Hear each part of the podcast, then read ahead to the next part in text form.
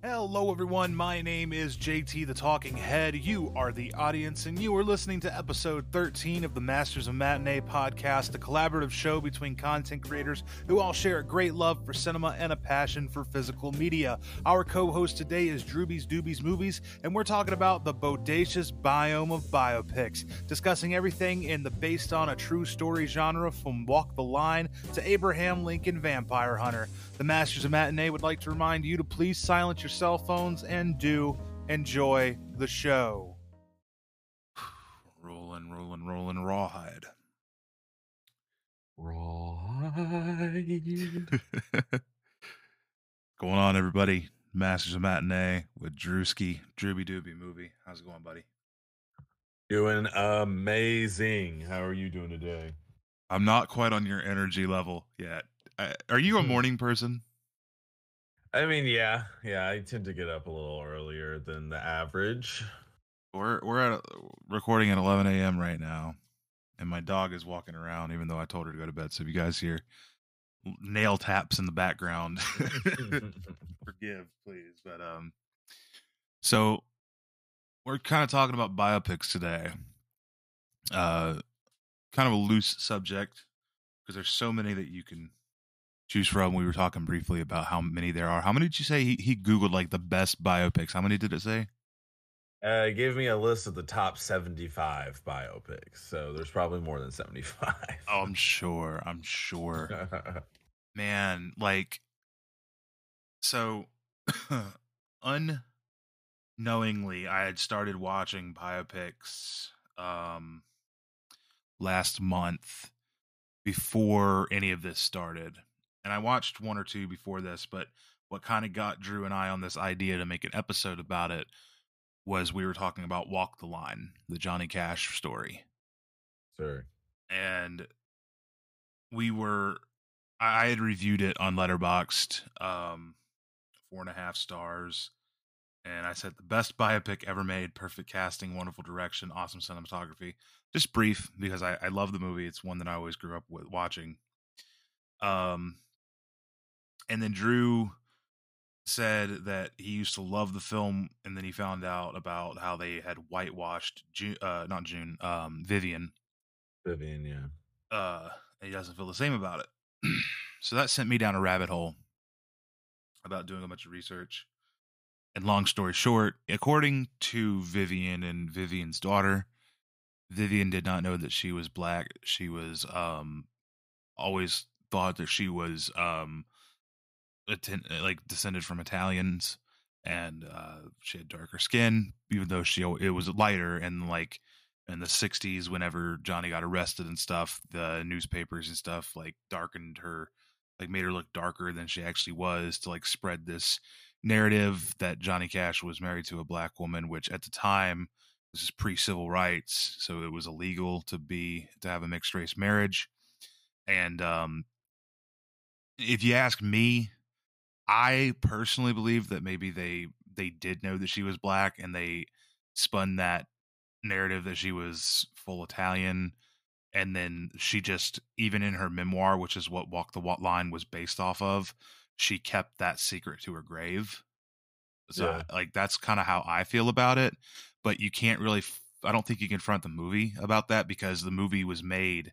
It, it released right after she died, so she didn't get to see it, but it was being made when she was still alive, and okay. apparently her daughter uh didn't know that she was African because in I think it was 2020 there was a big ordeal with her where she took like a one of those like ancestry tests, a blood test and uh or a spit test or whatever and came back that I think it was Vivian's great grandmother was a slave.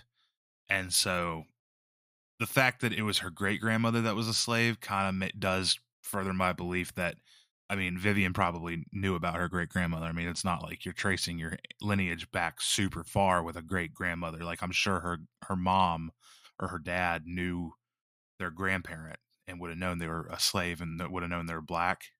So that kind of Yeah. makes me feel like maybe Johnny and Vivian had had uh withheld that information because of the time. But I don't I don't know if you can Yeah. front the movie for that. But that got me thinking about, you know, biopics and stuff and about how they're misrepresented and and uh and how a lot of them are are misinfor- uh, filled with misinformation and stuff about these people's lives. Yeah. For sure. Yeah. It's a it, it takes a really good biopic to really do the research and really go in and get everything right, especially like I don't know. I'm more like the biopics that are just focusing on like a person in a particular point in their life, not necessarily like, oh, give me the give me this whole person's life. Like let me go through this person's life. Like I don't really like those long drawn out stories. Like I like the more intense like we're focusing on this person at this moment in his in his or her life. And like like I I rewatched The Darkest Hour and a huge World War II kick, and it was real interesting because you literally just follow um, Churchill for like the whole the whole movie. That's all you're doing, and he's the only one that wants to do anything about Germany. He's the only one that wants to attack. Everyone else is trying to make deals and have peace. And he's like, you can't have peace with Hitler. That's that's not a thing. Like you realize that, right? And no one does. So it's like it's just really interesting when biopics do that to where you get to go into a moment, especially in history, and see what exactly happened and what transpired and what was said and who was on what side of history. It, I think it's really really cool when it's done really well like that. Yeah, I agree. Um, I personally, for me, I'm a, I'm more of a fan of whenever they cover uh, a person's entire history. So like Walk Yeah, the okay. Line, they Yeah. They cover Johnny from the time he was a kid. And Mhm. because like especially with musicians, right? So with Johnny the events with his brother and everything led to his family home falling apart and led to his time in the Air Force, which led to him going through all this stuff. You know, obviously he was going through depression and stuff like that. And so he um I, I mean I think that it all just kind of the movie shows the root of where he came from and what really inspired his music to become how dark it was at the time. Yeah, no, I'm for sure. Some stories, some stories definitely need to be told at the beginning to understand how we got to where we are now, a hundred and a million bajillion percent. But um, and I like, I, like no one wants to be seeing Churchill's early days. I'm sure it wasn't anything spectacular or crazy. I'm sure he grew up in a very normal household and rose through the ranks, like like any other politician does. So there's definitely certain stories that you want to see how they came to be the person they were and uh, and yeah i feel like a lot of musicians a lot of like sports i'd say too it, it, it's usually like that like a lot of sports is like they came from they came from a bad home or they came from a bad area and they worked really hard to get out of that set area and so it's it's nice to see the the younger and i think with the johnny cash story too it's it, it is very important because that I mean, his brother dying totally just changed the whole aspect of his life. It's like one of those multiverses things. I mean, not really, but you know, it's just life. But it's just like one of those things where it's like that happened, and now his life is totally askew from what it would have been if that hadn't have happened. So Yeah, and I can um I I I definitely can agree with you though about how like the uh situational biopics where it's like covering a specific point of history. Uh Mhm. you know, cuz like sometimes it's not just about the person, it's about the impact of the events. yes, So like that's very true. let's look at like the social network uh Mhm. with Jesse Eisenberg. Um yeah, it was about Zuckerberg, sure, but it wasn't just about Zuckerberg. It was about the people who started Facebook. Which by the way, have you seen The Social Network? Oh yeah, for sure. Okay. I don't like that movie. I- really? I don't I'm I know I'm in the minority. I I don't I, I don't think I've ever seen another David Fincher film. yeah. Uh, I think that's the only one I've seen. I'd have to look it up though. Um, but I did not like it. I thought that it was hot garbage. Damn. A Well- lot of people say that's the best biopic ever made. I think they probably say that because it's probably one of the most accurate biopics ever made. But I Yeah. think that they were a I think they were trying to make Mark Zuckerberg's story more interesting than it actually was. So I mean, I was Yeah. I was like really fucking bored through a lot of it. And then B Yeah. as far as like a film goes, like I just didn't I didn't gel with it. So but that's what that's like one of the biopics that I watched that kind of started me on the kick of biopics. Yeah. Um and so I thought that was interesting and, and and if we're talking about situational um I mean in our current history like the one that we are living in right now that in a 100 years people are going to be studying it's like it, it is an interesting thing because it encapsulates pretty much the, the genesis of modern social media which it, Yeah. if you look at the social network through that aspect it is quite interesting but other Mhm. than that I, I just i don't know man i wasn't a fan of it but but I- i think that it's the kind of situational um event story focused biopic that you're you're talking about like with the darkest hour and stuff it's churchill Mhm. focused on world war ii um Mhm. didn't you watch the i can't remember what it's called this the one on hitler Uh, I watched. Yeah, I watched Downfall. I don't. I.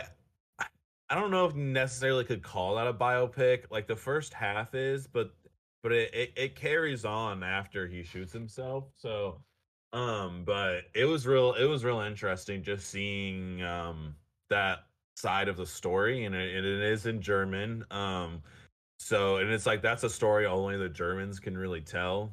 So I, I just love that aspect of it, and uh, yeah, I was just interested to see how crazy this guy was. I mean, and and the dude who was playing Hitler, um, he did amazing job, and he's one of those actors. Let me see if I can get his name.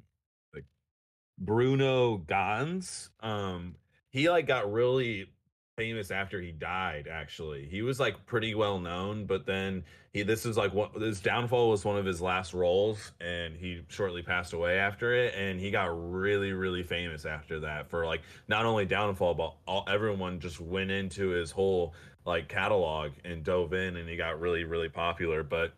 He did an amazing job of, of portraying Hitler and and it was just it, it it was really it was really really interesting and insightful to be in that bunker with all those Germans and seeing seeing which ones were trying to like save the the German common folk, the German people because basically like they were sieging in on they were they were bombing this little city and and Hitler was just like, no, I'm not giving up. I'm not giving up. And like there was people would be like, you need to like you need to let the you need to let people go. You need to like cease fire. You need to like wave the white flag and let these people survive and get out of here. And he was like, no, um, it, if if they were if they were true to my cause and true to our cause, then they would have no problem dying with me. So therefore, I'm not gonna do that. And then he ends up just killing himself in, in anyway. So I don't know, but it was really really good.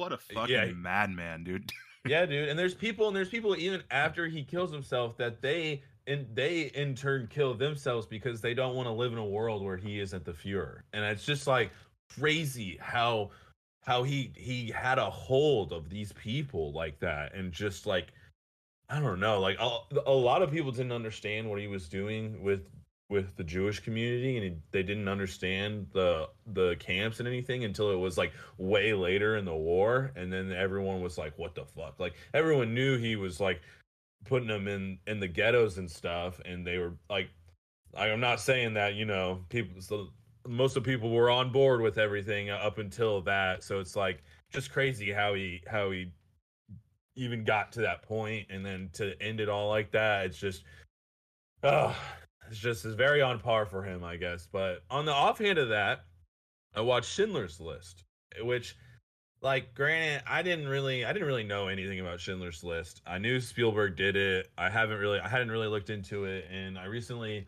i recently picked it up on 4k and it has dolby vision as well as like sound and stuff. So i wanted I was like, okay, well, I'm on this kick. I'm gonna check this out, and it was one of the most beautifully heartbreaking, amazing historical movies I have ever seen in my life. I I think it is probably the best biopic. Um, I just it moved me beyond words. I mean, I, I didn't even I didn't even know this was a thing. I did, wasn't taught about it in school. I like didn't know who Schindler was, and then I sit down and watch this movie, and it's just all unraveled for me. So, I think biopics have a really strong voice in certain stories. You know, they do. Um, I'm just always hesitant to take them as gospel with uh because I mean Hollywood likes to embellish and take liberties and really make them uh more creative so it will mm-hmm. retain audiences and I understand that to some aspect like mm-hmm. a lot of these are based on source material but then when you look at a film like The Darkest Hour which again I haven't seen but just based off of what you're telling me, um, nobody really knows what went on in that bunker. You know, so if it's showing, if it's focusing on Hitler in the bunker, like yeah, the you know we've supposedly found his body and stuff, but then there's all sorts of wild theories that honestly look more and more like truth now at this point about how like maybe he went to Argentina and shit. He fled to Argentina. Mm-hmm. Have you mm-hmm. heard that? No, I haven't. And that's why I was saying I don't think Downfall is really a biopic because because like they they they there's this, they're in the bunk and that's what I'm saying too cuz like cuz I think there was other people with him in the bunker per se like the whole time but then when he went away to shoot himself and shit he was by himself. So I mean, I'm with you. I, there's it's a lot of hearsay with that. So I don't necessarily think Downfall was a biopic, but there there are certain biopics that do like to embellish a lot. I mean, um, Sounds I watched uh, very speculative. Yeah, yeah, for sure. Definitely, it's the it's a writer adding to the story. It's a writer filling in the gaps of what he thinks is happening. So right for sure um but i watched amadeus and amadeus is technically a biopic but it's like based off like of a of like what you were kind of saying it's based off of one person's viewpoint so it's like how accurate is everything but from a technical standpoint amadeus is like a biopic which is interesting because I don't you don't even really know what's real and what's not. And people could watch that and be like, "Oh, like it's a biopic. Everything's everything's accurate." And then take it as fact. Well, I mean like like I said Hollywood takes creative liberties, right? I mean, yeah. Look yeah. at I, I don't like bringing Mel Gibson into the conversation. Uh-oh. But made perhaps one of the most accurate bi- uh, biopics ever because it was straight from the Bible, the Passion of the Christ. I mean, yeah. And I think what I was going to say how accurate's the Bible now, though. Oh, uh, I mean that's you know we're not here to speculate religion, but that's what I'm saying. That's what I'm saying. But yeah, I get what you're saying. It's word for word what what happened in the Bible. Well, okay, so the reason that I actually like Passion as a film is because and I'm I'm not religious personally, but I can find yeah. like as a film fan I can find uh things to like about it. Um I mm. think that, you know, it really shows the brutality of the crucifixion well. Like it makes you kind yeah. of feel just even if you're not taking this as this is the Messiah getting crucified, you're seeing a, a human being mm-hmm. the atrocities that are being slung at them and it's like it's awful um yeah very so intense. i mean there's there's biopics like that and then i, I kind of want to know while we're on the topic of talking about biopics that take creative liberties what do you think about movies that like really lean into taking the creative liberty like they might they might be based like tightly based on somebody or a time period and then they just go far off into left field with it. Something like the new Elvis movie. Have you seen Elvis? Yes, I have. Is that like pretty far off from I didn't I don't really know much about Elvis, so So from what I know, it's uh very one-sided. Like okay. it's it's um what's his name? Colonel Tom Parker. Is that what his name was? The the manager and stuff. It was Colonel Sutton. that that managed Elvis. Yeah. Um, apparently, that movie kind of tells his story wrong and stuff like that. But I mean, then it takes that story though, and it takes a lot of creative liberties and like makes it morphs it into a Hollywood blockbuster. yeah. S- So, what do you think about like when they take life or something that's rooted in real life or rooted in the the real life of a person, and then they completely embellish it to make it entertaining? I mean, I feel like that it, it that that it's okay, but it, it definitely should come with like a warning label of like like these events are like loosely based off of real events. Like, and I feel like a lot of movies do have that label, but it, it definitely needs that label because I think it it causes for an interesting movie and it causes for interesting topics and discussions and and like you said, blockbuster, so money. Um, Right. and uh so as long as it's making money but uh so i just think that as long as it's like stated that it's like embellished then that's okay. And maybe hopefully the goal of the movie too is to be like okay that was really interesting but i want to know what actually like happens to this person or event. So then you'll go and do your own research with actual historical references and be able to come to your own conclusions on what actually happened and what was embellished. Because that's kind of like amadeus. Like like mozart was known to be like a a a, a womanizer and like kind of far out there and a little cuckoo for cocoa puffs but he was like a prodigy from the age of like four or six or some shit like that. So it's like he embellishes on that and it's told from a point of view of someone that doesn't like Mozart. So it's like it's obviously going to be skewed from there from the get-go.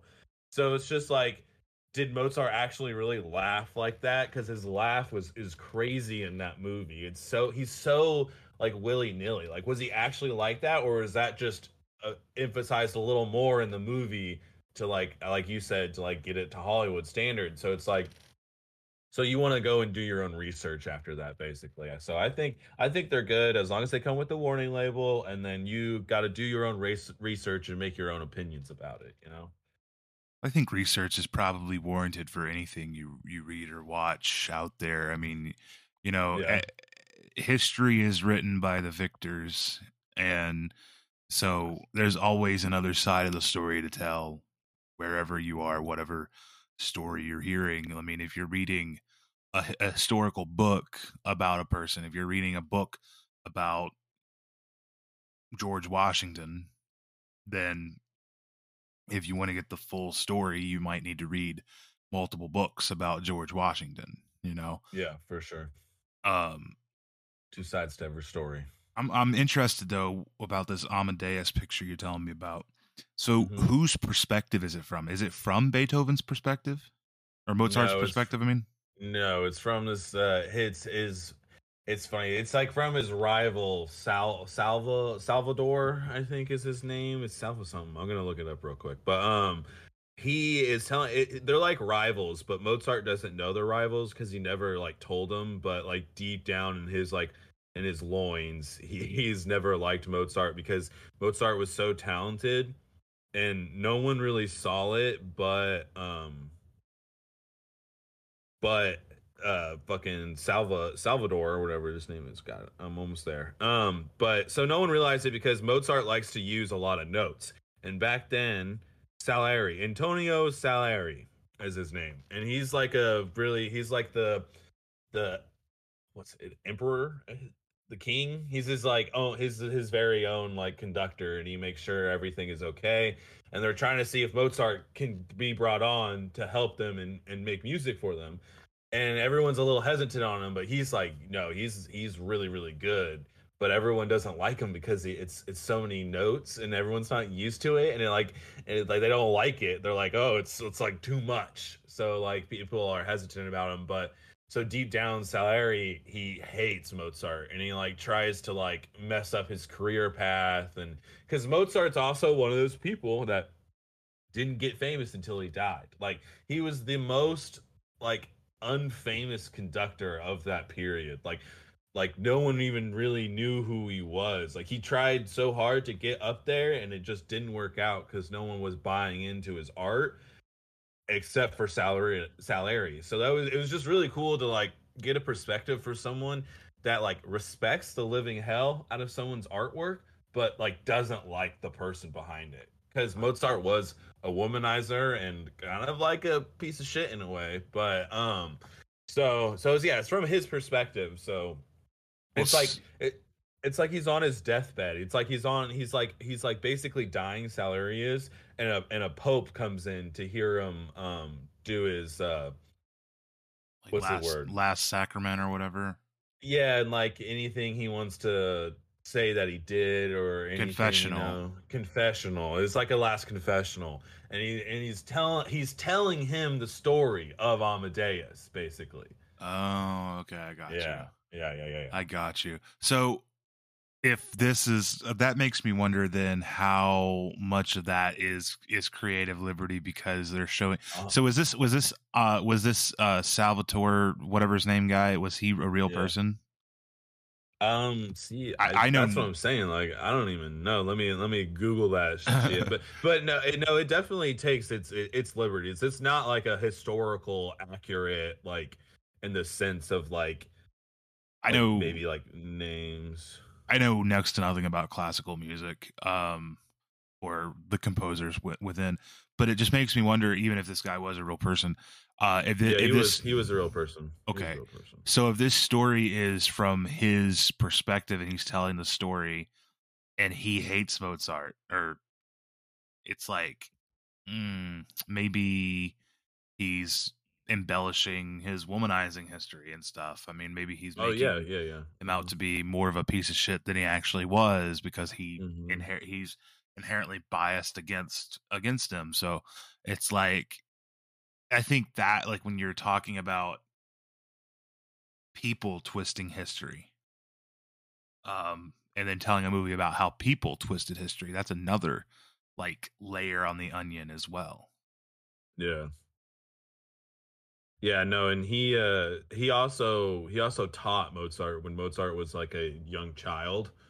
I forgot to mention that too. He taught him and then he like he like didn't see him when he, he like turned seven or eight or something and he left and then he didn't see him again until he was like 20 or so and so he's like pissed that he doesn't that mozart doesn't really remember him at first so there's a bunch of like small things that you know but yeah no it's definitely a lot of it's probably way more embellished. It's like a supposed to be yeah like a hollywood fun movie. It's a it's a three hour movie. It was pretty long but it was it was really really good. And i know a lot of people like rave about this movie.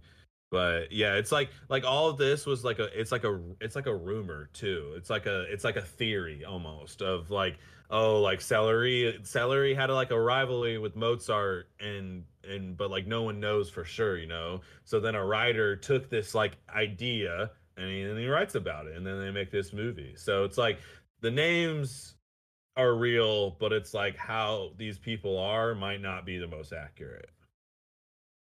And that's like the different version of biopics. Like that's why I say Schindler's List. Like I, I really truly feel in my bones there is no Hollywood bullshit in that movie. That is Spielberg, a Jewish man, taking something of history that was the most historical worst thing genocide ever and he and he's taking that and turning it into his art and i feel like he took that so seriously and i feel like he was very like heavy handed on what goes in and what doesn't and what and what makes the story and what doesn't. You know what i'm saying? So i just feel like there are super accurate ones but there are also like you said there are so many out there that love the hollywood that they need to make money yes it is a historical a piece of art but like we need this to make money, so we need to embellish the story to make it work for Hollywood. And I I truly feel like that's they don't do that for Schindler's List. So that kind of like I I've never seen Schindler's List. Was this was Schindler a real person? I guess I don't know anything about this. Yeah. So the story of Schindler's List is Schindler is a German man and he comes over to Poland, I believe, um, when they start basically putting Jewish people in the ghetto is like around the time where he shows up. And he is trying to get rich and so he makes a factory that is like he makes pots and pans and metal work basically for the war. And at the time, Jewish people were still allowed to work while they lived in the ghetto, but they were half the price of a Poland worker. So Schindler used all the Jewish workers for his factory so he could save money on the labor and was making so much money, so so so much money at the time. And then um so so goes on carries on and they uh when they started moving Jewish people from the ghetto into like the concentration camps, he basically moved his factory. He like paid to like make a new factory and set it up near the concentration camp, and then he would get his workers back in. And and basically like all the Jewish people wanted to work for Schindler because Schindler didn't like hurt anyone. He didn't kill anyone. Once they got into the once they cleared the ghettos and they realized, okay, people we're just dying now. Like we're just being shot. We're just we're this is like this is this is it.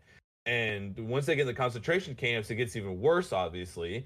So everyone's trying to work for Schindler because they know they're safe with Schindler. Schindler only cares about making money, and he and he sees what's wrong with the war, but but he doesn't he doesn't there's not a turning point for him where he understands what he's doing is for good and he wants to do that until they start they clear out the ghettos and there's and this movie is in black and white and there's a girl a little little small girl that has a red jacket and the jacket is in color and it's the only color shot in the whole movie and it's like a turning point for Schindler because he realizes the atrocities that are happening and he understands how he can help. So then basically when they start taking the, all the concentration camps and they just send him to Auschwitz to to to literally die and burn, Schindler makes a list with the the person that was in charge of the concentration camps. He makes a list for them, and he basically was like, "What's your price per person? What would you pay per person?"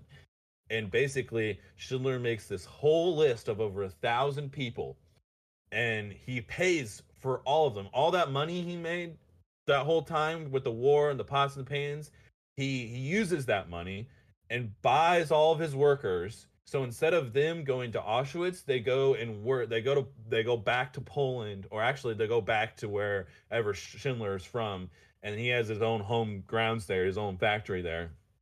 And they go back with him instead of going to Auschwitz. So they start working for him because he bought all of them, and he technically works for the Nazi regime. So it's all it all p's and q's. It's okay. And then when they get back home, Schindler starts making like artillery stuff, but it's all faulty. None of it works. And he keeps on sending it to the German units and they keep on being like, yo, we're about to inspect you. None of this shit's working. So then he like goes and buys artillery stuff from other people, from other artillery workers and manufacturers. And he he gets that, so he sells that to them, so he does not look so suspicious, not not 100% are faulty, but still there's being less artillery made by him buying those. So he's not making any fucking money anymore. He's like he's lost it all. And then basically at the end of the war, um, when they when it finally happens and Jewish people are like released and free, he ends up saving a thousand two hundred Jewish people. And at the time, like left in Europe, like after it's all said and done, there's only four thousand Jewish people left. They killed six million Jewish people and he saved one fourth of the Jewish population, basically. That's but, absolutely harrowing, bro. Dude, it is one of the like another three hour movie, but it is it is so good and it is so beautifully done and told so well and told so real and like I really really really like that it was done in black and white because it was very like it was just like dude it's just a lot of innocent blood is spilled and you can't really the blood doesn't pop out as much on a black and white. You can definitely tell that it's blood but it doesn't have that same effect. And i feel like that was really good for the story because he he definitely still made it very raw. Like people were dying all the time and it was very very bad. And it's just I feel like with the black and white, you could just kind of like get through it better in a way. But yeah, he and he did this other thing too where he kept on showing everyone's faces. He kept on calling out names. There were several points in the movie where where names were being called out or names were being given and i think that was amazing thing to do because it it, it gives everyone it gives everyone a name it gives everyone like these are people these this is a person that is normal that had a life that is just like me and you and you like seeing all their faces and stuff it's just it is yes it is har- harrowing it is it is crazy i highly highly highly re- uh, recommend it it's one of those things where you watch once and you probably won't watch ever again because it's just it's it's a lot. I need to uh definitely watch it. I I've let's see, Schindler's List I believe was one of the first ever 4K movies that I ever bought, and I, I still haven't watched it. And it's because Beautiful. It's because of how um long it is, and I've heard it's really mm-hmm. long and drawn out and stuff. But I've heard it's amazing. I mean, it won that that's that was Spielberg's first ever Oscar so I mean, it's it's an Oscar-winning movie. It's it's I know it's good. I know I just need to take the time to sit yeah. down and watch it. I mean, yeah, it is it is long, but I I don't I think it's I think it's very very worth it. And and and as far as the 3-hour movie goes, I think the, I think it is very smooth. I don't feel like it drags at any point. I think everything that needed to be said was necessary. So I'm just so beautifully shot. The the score is so moving. I mean, I don't know. It, it's one of the, it is one of the deepest, sincere stories I, have seen in a in a very long time. But yeah, I mean, there's there's so many different. I mean, even like a like a mockumentary, like there's like stuff like that out there too. You know, so it's like. I don't know. You can yeah. really. It's where do you draw the line? You know. I want to peel the onion back even more, and now we're gonna get into silly territory. Uh, okay. We're gonna we're gonna circle back around to more serious stuff, but right now I want to talk about movies based on real people that are outrageously fictitious. Yes, movies like Abraham Lincoln versus vampires. Oh yeah, baby. where it does kind of tell the real story of Abraham Lincoln. It, it's yes, half it does. half biopic, half horror comedy. I didn't even think about that, bro. I love that fucking movie. I do too. It's been a really long time since I've seen it. Oh but oh like it's actually legitimately a fun movie to watch. It's a it's a fun movie. I watch it once a year. I I I I I just love watching Abraham Lincoln swing around this axe and and murking vampires. Okay, like what is there not? He, by day he's a president. By night he's a vampire hunter. What is there not to love about that? It, it was such a good fucking movie, dude. But I loved how it like it had historical accuracies in it. Like it, it did. It, it told yeah. the story of his campaign, his presidential campaign, mm-hmm. and his presidency, mm-hmm. and up to his assassination, and like it's even what he was doing before that like where he was and how he was working at that shop like that actually like all that stuff was was accurate too so yeah. it, it is really cool how they mended all this fun crazy sci-fi horror elements into a president historical life. Like it, it, it it's really cool. Even like in the uh, i don't know if this is the movie because i read the book too but in the book they even kind of go further. They like stay on his childhood a little longer because I think in the movie you only see like the beginning of like how his mom turned into a vampire and everything. Um, but in the in the in the book you get more of him like living out in like Kentucky, I think that's where it was, or Indiana, in uh, and like kind of living in those cabins with his dad and family, and his like dad gets remarried and stuff. Like, so yeah, it's it's it's pretty. Uh, that that movie is so much fun. I, I, it has no business being that fun, but also you can you learn a little bit too. You know, what a great adventure. Yeah, I, I think that movies like that are a really good tool for history because you can tell a kid, uh, a teenager, like, hey, watch this movie, and then enjoy it for what it is. But then yeah. if you if you remove the vampires from this, it's pretty damn historically accurate. It's a learning tool. Yeah. Like you Yeah. you could you could assign this shit for homework, man. If I was a teacher, I'd be showing this shit in in fucking you know school like like on Yeah. the last day of school. This would be the fucking movie to watch, bro. Yeah, you you roll on that TV, everyone loses their mind. Now nowadays, I don't think they do that anymore. I think they just no, turn on the- the turn on the smart board. Yeah, God, dude, it's it been kind of reminds me. You saying that, I, I it's not exactly the same thing. It's like kind of the opposite of where like the story itself is like totally make believe, but like the the facts that are in there are historical. Is National Treasure. It's like everything that they're talking about is is is like all the historical elements. That's all like accurate as shit. But obviously, like the treasure aspect is a little loosey goosey. But like, I mean, as far Hey, as like then them, we don't know though. We don't know. We don't. We there, don't. there could be some shit on the back of the Declaration of Independence, man. We don't fucking know. I, I watched that Oh, movie shit. recently, actually, um, because it's one of my favorites from my childhood. Um, Damn. it's a really great Nicolas Cage movie. I love Nicolas Oh. Cage. Yeah. uh and and I was watching it and I was like, man, this fucking shit still holds up. Yeah, it's still so It's a good, bro. ride. It's still such a good movie. It's filled with history.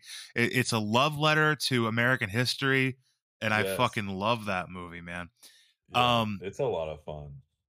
And then okay, so let's peel back another layer. Let's talk about based on a true story. okay. Yes. so a, a film where the characters might not be real and the situations are just kind of loosely based right Mhm. look at a movie like eight mile Yeah. Yeah. Yeah. Yeah. so That's a great example. when you have like when we're talking hip hop there are th- four biopics that are probably the most popular 8 mile about Eminem Mhm. All Eyez on Me about Tupac Mhm. um Notorious about Biggie Smalls Mhm. and Straight Outta Compton Oh yeah. So All Eyez on Me notorious and straight Outta compton are all fairly accurate. Straight Outta compton is probably more accurate because it's actually produced by dr dre and ice cube. Uh, Yeah. so i mean it's it, when it's produced by the guys that were there i mean that's saying something. But Yeah, for sure. eight mile you know it takes its creative liberties to make it more hollywood. It probably plays more on eminem being the white guy surrounded by black folk uh and dealing with that you know it, it probably embellishes it more Mhm. um and it honestly i think it makes detroit look a lot worse than it is Yeah. um but because like, like, we gotta really get it across that Detroit's not good, okay, guys? yeah we, we got to make no eminem look we got to make make Eminem look super hard, like he came from this these hard streets, which no doubt he did. Like, I mean, I, I Detroit's not. definitely poor. Yeah, I mean, Detroit probably doesn't have the greatest. Play. We could ask Zed about this. Zed's Zed literally lives in Detroit. Like, I'll have to bring Zed on and talk about fucking Eight Mile one day. Yeah, yeah. Um, but like, so like, it builds this world, and these, you know, Rabbit is obviously based off of Eminem. Future's Mhm. based off of his uh, best friend who actually did pass away.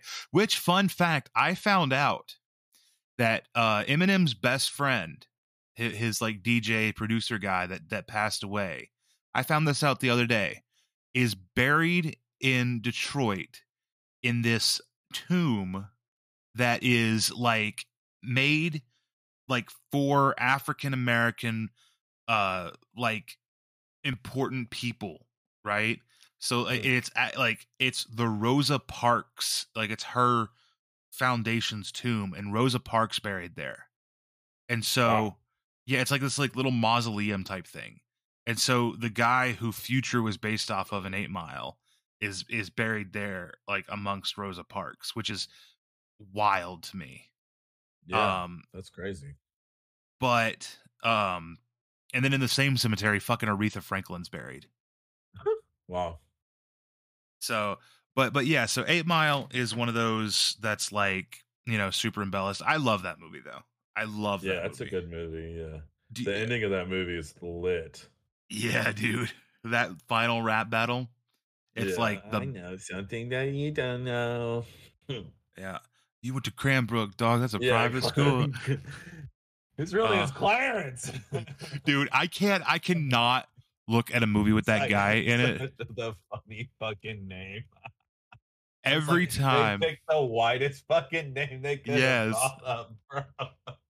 Bro, every time I Mm. see that actor, I can't ever remember his name, but every time I gotta make the comment. So if like like, that's not Falcon, his real name's Clarence. That's not Cap- that's not the new Captain America. That's Clarence. dude I I freaking well i mean it's like it's the same thing with um the guy who played greg buell in that movie uh Oh, yeah. the, the guy that's nailing his mom and so every time i see him like i even commented this like when he had that episode of the criterion closet Oh, i commented i was like that's greg buell me him and you we went to the same school oh my god that's dude. hilarious. Dude, I have another one that I'm like staring at right now that's kind of probably the same way where it's based off of like uh see I I feel like this it's I don't know if it's based off a real person or not because I want to say it is, but Van Helsing because because that's an old folk folk tale, right? Yeah, I don't know if I would consider. I mean, because obviously every folk tale is is based is rooted in a real person. I mean, Count Dracula is rooted in the real Vlad the Impaler and stuff Yeah. like that. So I mean, like if there was a real Vlad the Impaler, there was probably a real Van Helsing. I don't know. The audience might know a little more about this because I I don't know the history about Van Helsing, but I don't I, I don't, know if we consider those biopics. No, Like- no, not at all. I'm just talking about like even um oh dude, I just I just just thought of one that was a good one that you uh, you're talking about like 8 Mile and stuff. And now I can't remember it. You you you you, you say something while I think. Do do do do do do do do I really do don't think do it. do Oh. War Dogs. War Dogs. War Dogs. I okay, so I haven't seen that, but hey, my Jeopardy thing worked. Fuck did. yeah, It, it did. War Dogs. is Uh, that the one with? Is that the one with Jonah Hill in it?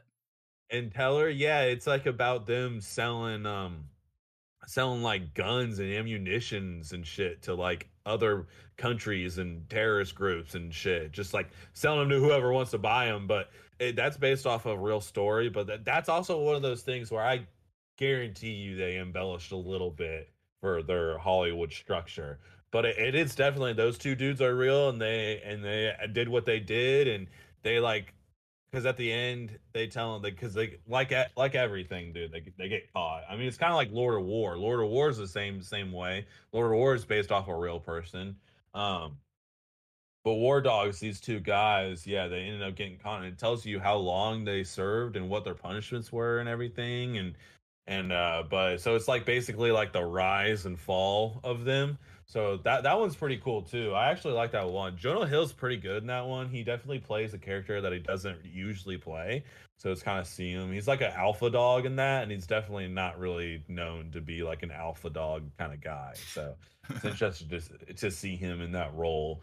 Because Yeah. like there's a there's a scene where he's trying to get information off someone, or he might be trying to buy some uh, drug druggies. Um, but these guys are are punking him, and they're kind of like trying to like whisk him off and calling him a bitch and stuff. And he uh he like goes to the back of his back of his car and pulls out like a semi-automatic gun and starts shooting it all over the place. And I was just like totally unhinged. I'm like, did that actually happen? Because that's fucking crazy. There's like no way. Yeah, it's kind of like, like broad daylight.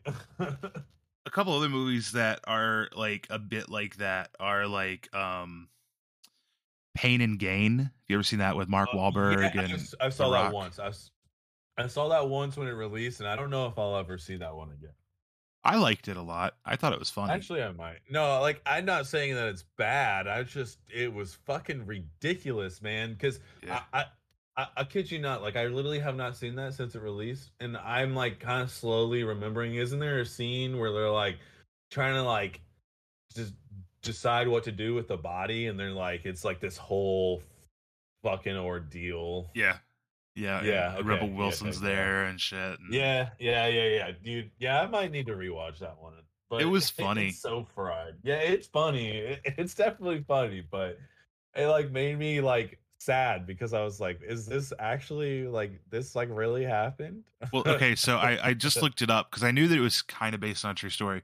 Apparently, um, it's the screenplay is by Christopher Marcus and uh, Stephen McFeely, and the screenplay is adapted from a 1999 series of Miami New Times article uh, articles by Pete Collins, which were compiled in the book Pain and Gain.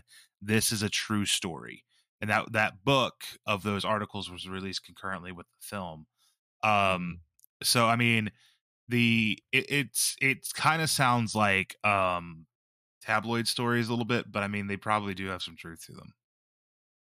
Yeah, for sure. You know what I thought was like a true story when I was young and watched the movie, but obviously it's it's not, and I was just young and stupid. What Project X. Project X? Yeah, you never you did you not see that when you were younger? No. It was like prime. It came out when I was like 13 or 14. Project X is about uh this kid that throws the biggest party ever and like hundreds and hundreds of people. And it's like it's like shot from like found footage. It's like on a on a handheld camera. And it just gets so fucking out of hand. And like the cops are called like the SWAT team. There's like a huge fire. It's like so crazy. And like when I was in high school this that's when the movie dropped. And everyone was like everyone was like who's gonna throw the project x party who's gonna be throwing the party that's like project x and it was dude it was like this whole like everyone's like trying to go after and like recreate this like movie and shit it was like a huge thing when i was in high school it was crazy Yeah, dude. No, I haven't seen that. I think I might have been a little too young for that boat at the time. It was uh it's not like the the best of movies but it, it's fun and it's like shot on that that found footage type vibe and and it's uh it's not too long either but it, it's a great like young adult movie it was it was a lot of fucking fun like it, it the it goes off the rails bro the ending is just ridiculous Nice, nice. but I yeah. was I was I always thought that was real I was like man can't believe they actually did that shit that's crazy Wait, so did you think that it was based on a true story, or did you think that like the found footage of it was actual real found footage? Correct. I thought it was actual real found footage. Okay. okay. well, I geez, young it's- and stupid. I can't imagine how crazy scared you were when Paranormal Activity came out. Shit.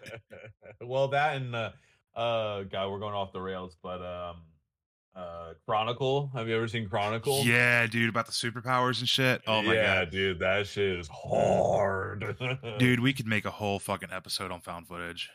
I'll put it in the books. We'll save Yeah. that for later. I'm gonna have we'll we'll get a list of movies together and we'll have to watch a couple of them because Oh yeah, There's a there's some there's some good found footage movies out there. I mean, Blair Witch is found footage, right? I'm remembering correctly. yes, the first one. I haven't is. seen that. Yeah, I haven't seen the first one in forever. Was that like one of the first big like first found footage films to like do really good? I don't really know where found footage Yeah. films came from. It wasn't the first, but it was like the first one to have major commercial success to like break into the mainstream. Yeah. Because Cloverfield is another really good found footage movie. I think I like Cloverfield a lot. I own that one, and I've seen. I saw it when I was in high school, but I don't remember it. I know it's about like an alien invasion, but like that's about Yeah, it. but yeah, they don't show the alien invasion though. That's what I feel like is like really cool. Like a lot of people are upset about that fact, which I understand. But like I think it's really cool that you're just like in the shits with these with this group of people while everything is going down and you yourself are like in the dark of what's happening. So it kind of like adds a little more tension to the movie. that's cool. Yeah, um, and it's got two sequels, I believe, right? Yeah. Yeah, so. I, I don't. Uh, Ten Cloverfield Lane. That's not found footage though. it? That's like actually cinematic, right? No, that's yeah, that's actually cinematic. Yeah. I heard John Goodman is excellent in that movie, dude. Yeah, I haven't seen it since it released. I need to rewatch that one. So I was yeah. I was looking at something real quick. Um, when we were on the topic of the World War II biopics, I was like, Mhm. I wonder how accurate Inglourious Basterds is. Oh yeah. And apparently it's not based on a true story, but the characters in it are based on real people. Really? That's Apparently, actually yeah. kinda that's actually kind of more interesting to me. Are these people actually like how they were? Was there someone just bashing Nazi brains in with a baseball bat? Like, I need to know more, please. You know what though? Hmm. I'm absolutely 100% sure that the United States military did have really badass big burly dudes that went in that were just blood hungry for fucking Nazi guts and just went Yeah. were going Went in and fucking crazy. yeah, dude. I mean, the atrocities of war will drive men to commit awful things against each other. You Mhm. know, I mean, look at any look at Apocalypse Now. Mhm. That Apocalypse Mhm. Now is another good one. It's it's a biopic of the time period. It's not it's not Yeah.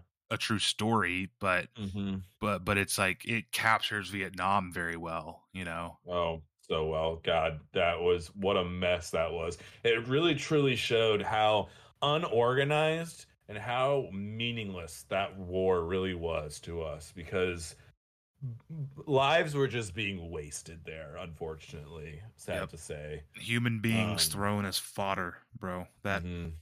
awful, awful. You know, another one that's kind of like that, I guess, in a way, is Dunkirk. It's not necessarily about one person, it's about an event, but that event itself is very true. It's very, very real and historical. And I love Dunkirk. I understand a lot of people were upset because they thought they were going to watch like a war movie. You're going to watch people fight and stuff because they didn't understand what the Battle of Dunkirk was. Battle of Dunkirk wasn't really a battle, it was an escape. It was a it was a these are our last men that we have over in Europe and like we need to get them out of here.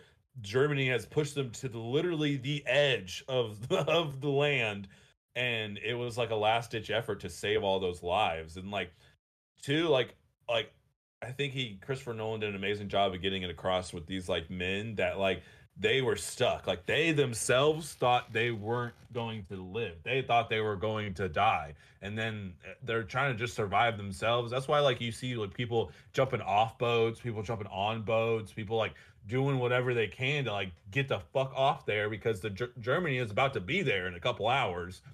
So I thought that was really really cool and I'm really really well done and a cool way to make a movie that's in a time period but not necessarily about one individual which is what you were saying about apocalypse now too. So Well, another another good one is a movie that you and I both like adore and that we have like on this show on our TikToks have like gone through and recommended it so many times and that's Come and See, oh yeah. Which is a Mhm. great I mean, I'm sure that the story that it tells as a little boy and stuff is probably the story for many boys, you know. right yeah mhm. and it's like they chose that one pivotal character to show that but i mean it's the story of many shown by one one character but i mean that movie shows the atrocities of the nazis when they invaded uh Mhm. belarus so i Mhm. mean it's it's it's an insanely harrowing story I, we were talking about that on live the other day man and i think we probably sold probably 10 or 20 people on getting the criterion copy of it really yeah, me and That's my buddy, me and my buddy Good. Brandon were talking about it, man.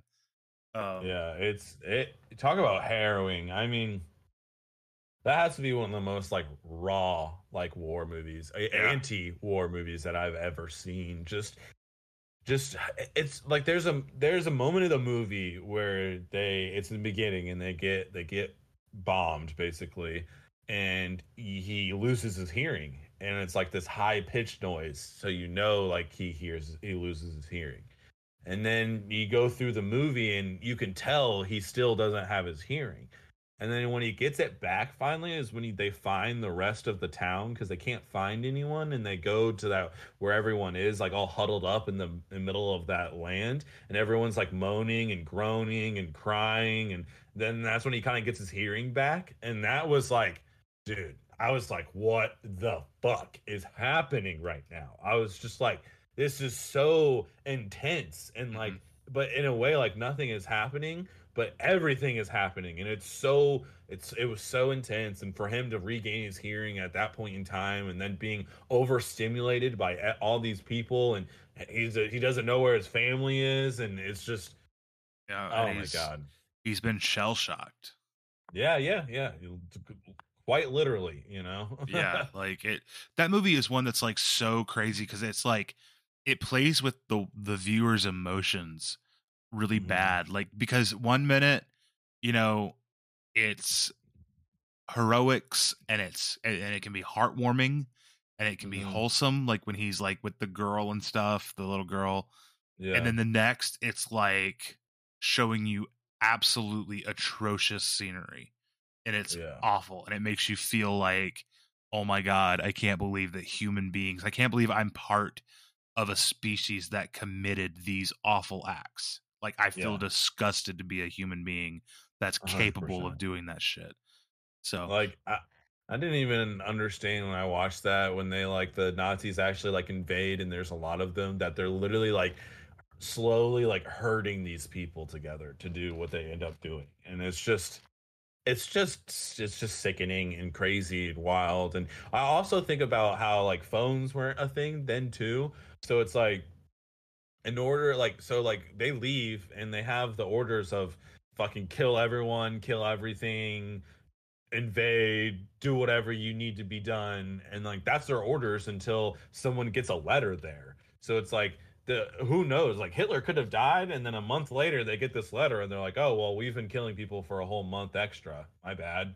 Right. Like like what the like who knows? Who knows? But yeah that that is also one of those movies that like i love like yeah i love what you said about you know maybe it's not this one particular boy story but multiple boys girls multiple children stories. And i love that it's a child because it's the most innocent viewpoint you could have during a war. And uh, that's what it is. It's true innocence of not knowing what is fucking happening until it starts happening. And then you're like just more and more. And, and that's and that's why I, I love how he's centered on the title come and see because Yeah. it's like come and come and see what Yeah. fucking happened man. And he wanted he wanted to name the he wanted to name the movie like fuck hitler or something like that but they wouldn't let him uh, it would have been a st- an evenly um impactful title for sure Yeah. The ending of that is really good. I thought that was really artistic way to end with the the boy um, shooting the picture of Hitler and the having the flashbacks of the rise and fall of Hitler and Germany and Nazi Germany in the background. That was artistic as all hell, but so powerful.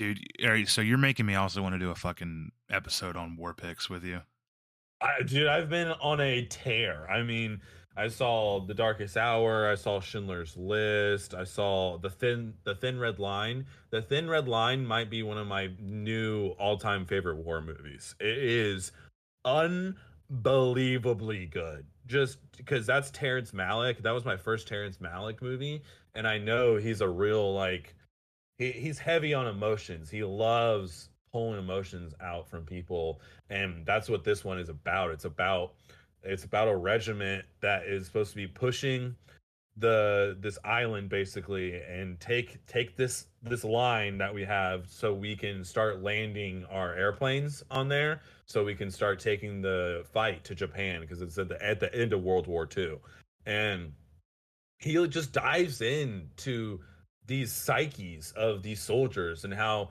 what was what was waiting for them back home or what was happening back home and and who these people are. They're not just soldiers. And like the fear the fear that he like made you realize was just outstanding. Because i feel like a lot of these war movies it's like it's so hard to like accurately like get like the depiction of war. All the sets have to be so good and it's just so much goes into it. It obviously can't be totally perfect but like with this one i feel like the set itself was simplistic because it's just an island so it's just like nature and he plays on the nature so well too. So it's like that that dude one of my new favorites man the thin red line. I'll, uh, also one of those uh, one of those things where it could damn near be a, a a biopic in a way where it's that that those events actually happen. Like whether or not those these exact people did these exact things you know that's hearsay but like that actual event happened and it and it changed it changed the the way the war was going by us being able to set up shop closer to Japan that's um one that I'll definitely add to my list to watch. But yeah, dude, let's do a fucking let's do a war a war episode. Um talk about Civil War, World War Two, World War One, Vietnam. Uh, yeah. Like uh Yeah. I mean there's a lot of movies that I love that are like military movies that I would love to Yeah. discuss. Gettysburg, it's an amazing movie. Uh Hacksaw Um, Ridge, Glory. Glory's really good too. Fury, 1917. Fury is good. 1917 is amazing. 1917 so good. Have you seen the new All Quiet on the Western Front? The Netflix one? Oh, yeah. Yes. It was Yes. insanely good. Insanely good. Um, then of course Full Metal Jacket, Apocalypse Now, uh, Oh. Jarhead's a good one. I, uh, there's one that I've been dying to see that I have in my collection that I haven't gotten to. It's uh the Hurt Locker. It won a decent amount of awards and everything, so I'm trying to I'm trying to watch that soon. But there's so many war movies out there, and there's some more movies that suck. But I feel like get it right, man, I feel like they can be so moving and powerful and cool and awesome and just like really really good stories and really really good movies. I mean, Saving Private Ryan is amazing. I mean, it's just I feel like there is a lot of good war movies out there that could be talked about. Hmm.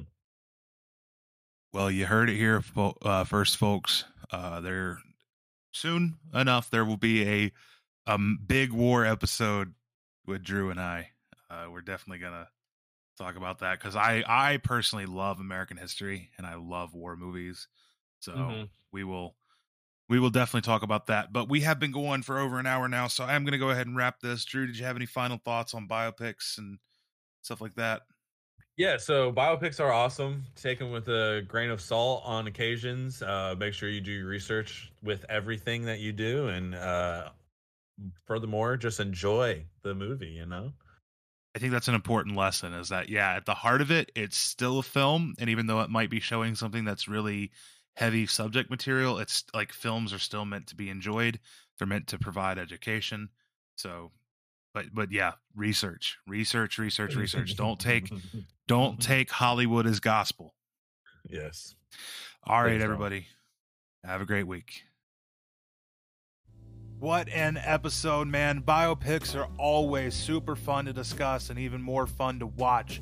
We would like to thank everyone who has been listening along and would like to remind you to go ahead and follow Masters of Matinee on YouTube, Spotify, Apple Podcasts, and Google Podcasts. Special thanks to this week's co host, Drew, who can be found on TikTok at Drewbie Doobie Movie. Don't forget that all four masters are now on Letterboxd. Come and see what kind of movies we've been watching, and be sure to leave a comment and let us know that you're listening to the show. Their links can be found in the description. Remember to also follow me on TikTok and YouTube at JT the Talking Head. Thank you all so much for listening to this awesome collaborative effort of four guys who just want to talk about the things they love, movies and physical media. Be sure to join us next week and every single week on Blues Day Tuesday. Hope you enjoyed the show. We'll see you next week.